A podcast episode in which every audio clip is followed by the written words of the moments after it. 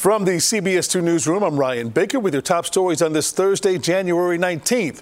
One victim was rushed to the hospital in critical condition after a stabbing last night in the parking lot of an Avondale restaurant.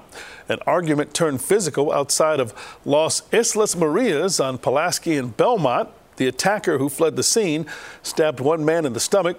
Two others who jumped in to help suffered injuries. COPA is investigating after an off duty police officer shot a robbery suspect in Brainerd. This happening around 1 yesterday afternoon.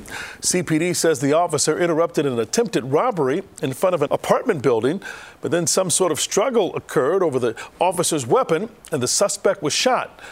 That person now in the hospital in serious condition. The officer was transported for observation. Today, a South Holland woman is set to be arraigned as she faces multiple charges for using COVID relief money to make luxury purchases. Prosecutors accuse Kimberly Ray Duncan of lying about her company's operations, the number of employees, and revenue figures to obtain $440,000 in federal aid.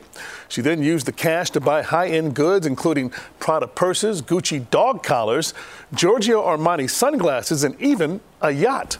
If convicted, she could spend up to 20 years behind bars. The federal government is citing an Amazon warehouse in Waukegan for several safety violations.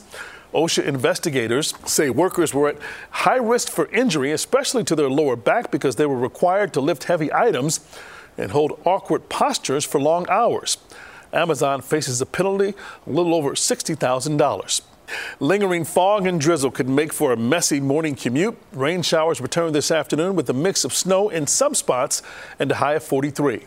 For CBS Chicago, I'm Ryan Baker.